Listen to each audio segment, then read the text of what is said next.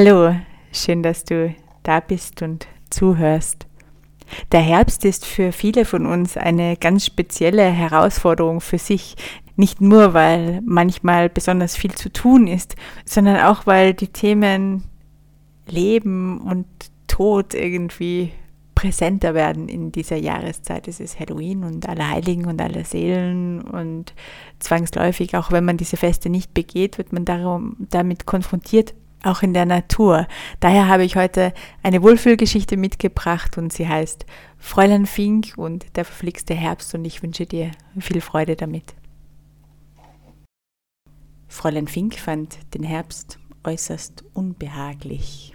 Das hatte vor allem mit zwei unaufhaltsamen Ereignissen zu tun, die sie seit jeher fürchtete. Erstens, die Schule begann. Dieses Problem löste sich irgendwann von selbst. Und zweitens, am farbenprächtigen herbstlichen Blättertreiben samt Tanz und Rauschen und Lichterspiel konnte sie sich nicht besonders erfreuen.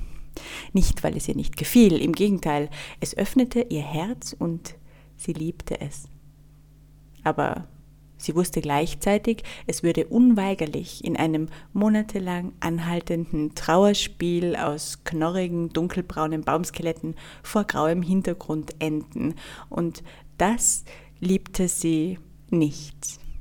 Schon gar nicht mit einem vor Entzücken geöffneten Herzen, denn das tat ihr dann nämlich ein wenig weh beim Anblick der Bäume die eben noch leuchteten und raschelten und vor Lebendigkeit sprühten und die ein paar Tage später kahl und knorrig und schweigend dastanden. Vielleicht erinnerte es sie an die Endlichkeit des Lebens, denn mit der Endlichkeit des Lebens hatte sie sich bisher nicht so gern befasst oder auch nicht. Jedenfalls machte sie sicherheitshalber ihr Herz im Spätsommer zu, damit es ein paar Wochen darauf nicht so weh tat. Sie betrachtete das herbstliche Treiben dann eben mehr mit dem Kopf, dort, wo auch ihre Gedanken ein Zuhause hatten. Und weil zwei widersprüchliche Gedanken nebeneinander, also der Herbst ist schön und der Herbst ist unschön, verwirrend sind, eilte ihr der Trübsinn zu Hilfe und blieb bis zum ersten richtig üppigen Schneefall im Dezember, manchmal sicherheitshalber auch länger. Der Trübsinn half Fräulein Fink dabei, dem herbstlichen Treiben großräumig auszuweichen. Sie vermieden gemeinsam unnötige Gehwege im Freien, lüfteten die Wohnung noch vor der Dämmerung und saßen nicht mehr am Fensterbänkchen in der Küche, von wo aus sie die alte Kastanie beobachten hätten können, denn die war ohne Blätter fast schon furchteinflößend. Und eines strahlend schönen Tages, es war der 23. Oktober und der Trübsinn saß am Beifahrersitz, blieb auf dem Weg zu einem sehr wichtigen beruflichen Termin das Auto stehen und rührte sich nicht mehr. Ihr Handy lag derweilen ganz gut auf der Kommode neben der Geldtasche, also mussten Fräulein Fink und der Trübsinn den Weg durch den Park nehmen, um den Termin nicht zu versäumen. Ich bin bei dir, sagte der Trübsinn aufmunternd. Fräulein Fink zog sich die Kappe tief ins Gesicht und versuchte, sich gedanklich aus dem Hier und Jetzt woanders hin zu katapultieren. Das konnte sie recht gut, da hatte sie Übung. Sie brauchte nur an den wütenden Kashimoto zu denken, der Verspätungen nicht duldete, an das mistige Auto oder an ihre eigene Blödheit, Handy und Geldtasche auf der Kommode liegen zu lassen. Bei solchen Gedanken applaudierte der Trübsinn. Plötzlich fuhr ein Herbstwind durch den leuchtenden Wald und wirbelte einen fröhlichen Blätterreigen um Frau Fink, der sie aus den Gedanken herausriss und ins Hier und Jetzt brachte. Lass mich machen, sagte der Trübsinn. Blöder Wind staubt mir noch die Augen voll, brummte Fräulein Fink. Der Trübsinn klopfte ihr anerkennend auf die Schulter. Frau Fink freute sich über die Anerkennung und dachte sich ein wenig in Rage. Und so brach es aus ihr heraus, nur wegen dir, du, du verflixter Herbst, du. Hallo, sang der Herbst und raschelte und leuchtete noch ein wenig mehr. Fräulein Fink blieb der Mund offen stehen und sie wusste mit der ansteckenden Fröhlichkeit des Herbstes so gar nichts anzufangen. Der Trübsinn hatte bisher schließlich sehr verlässlich dafür gesorgt, dass sie ihre Aufmerksamkeit lediglich auf den für sie unangenehmen Aspekt des Herbstes richtete. Etwas anderes wahrzunehmen, Fröhlichkeit, Schönheit und so weiter, war einfach nicht Teil des Plans. Aber auf den Trübsinn war Verlass. Er gab ihr einen Schubs, vielleicht etwas zu kräftig, und dann Ach, lass mich doch in Ruhe, ich hab anderes zu tun, als mich mit dir abzugeben, du fieser Bäumekiller, du, platzte es aus ihr heraus. Äh. Für einen kurzen Moment war sogar der Herbst sprachlos. Bäumekiller? Ich? Äh. Hm. Zugegeben, manchmal. Bei ganz heftigem Wind kann schon mal der eine oder andere, aber Bäumekiller? Ich?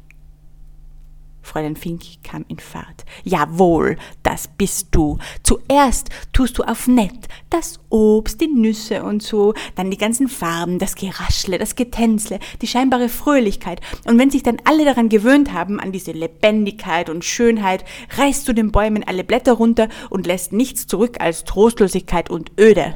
Für Monate. So, Jetzt war es raus. Der Trübsinn nahm Fräulein Fink stolz an die Hand und sie versuchten, wieder an den wütenden Kashimoto zu denken. Und ans Auto. Und an die Blödheit. Nur raus aus diesem Moment, raus aus dem Park, weg vom Herbst und weg von den Gedanken an Vergänglichkeit, die in der Luft hingen. Fräulein Fink stapfte ein paar wütende Schritte, die Mütze tief im Gesicht, bis sie über eine Wurzel stolperte und hinfiel. Aua! Das lenkte den Trübsinn für einen Moment ab. Fräulein Fink spürte nicht nur ihr rechtes Knie, sie fühlte auch die kühle, feuchte Erde zwischen den trockenen Blättern. Es roch nussig und angenehm modrig. Und plötzlich fiel ihr der Herbst ihrer Kindheit ein, als sie so gern durchs Laub schlurfte und in Laubhaufen sprang und Blätter in die Luft warf und mit ihnen um die Wette tanzte. Der Trübsinn hatte sich wieder gefasst und sie wurde ganz wehmütig. Alles geht vorbei, sagte sie, während sie sich an einen Baum gestützt aufrichtete.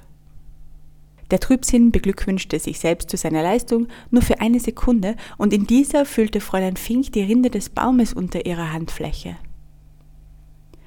Kühl war sie und vertraut und trotzdem irgendwie warm. Und der Baum roch so gut, so gar nicht nach Tod und Vergänglichkeit und Trostlosigkeit. Der Baum, der sich bis jetzt zurückgehalten hatte, knarrte ein wenig und flüsterte ihr etwas zu, das nur sie verstehen konnte und der Trübsinn nicht. Ja, du spürst das schon richtig, meine Gute, Oh, dein Gedanke ist wohl auf Irrwege geraten und da helfe ich gern. Etwas dürfte dir wohl entfallen sein, wahrscheinlich lag's am Trübsinn, aber schwamm drüber. Jedenfalls, ich bin das ganze Jahr über quietsch lebendig. Auch im Herbst und selbstverständlich auch ohne Blätter.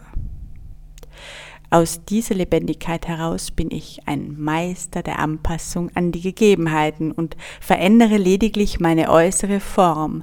Ich bin das pulsierende Leben selbst, auch wenn du es nicht sehen kannst. Das war eine Ansage.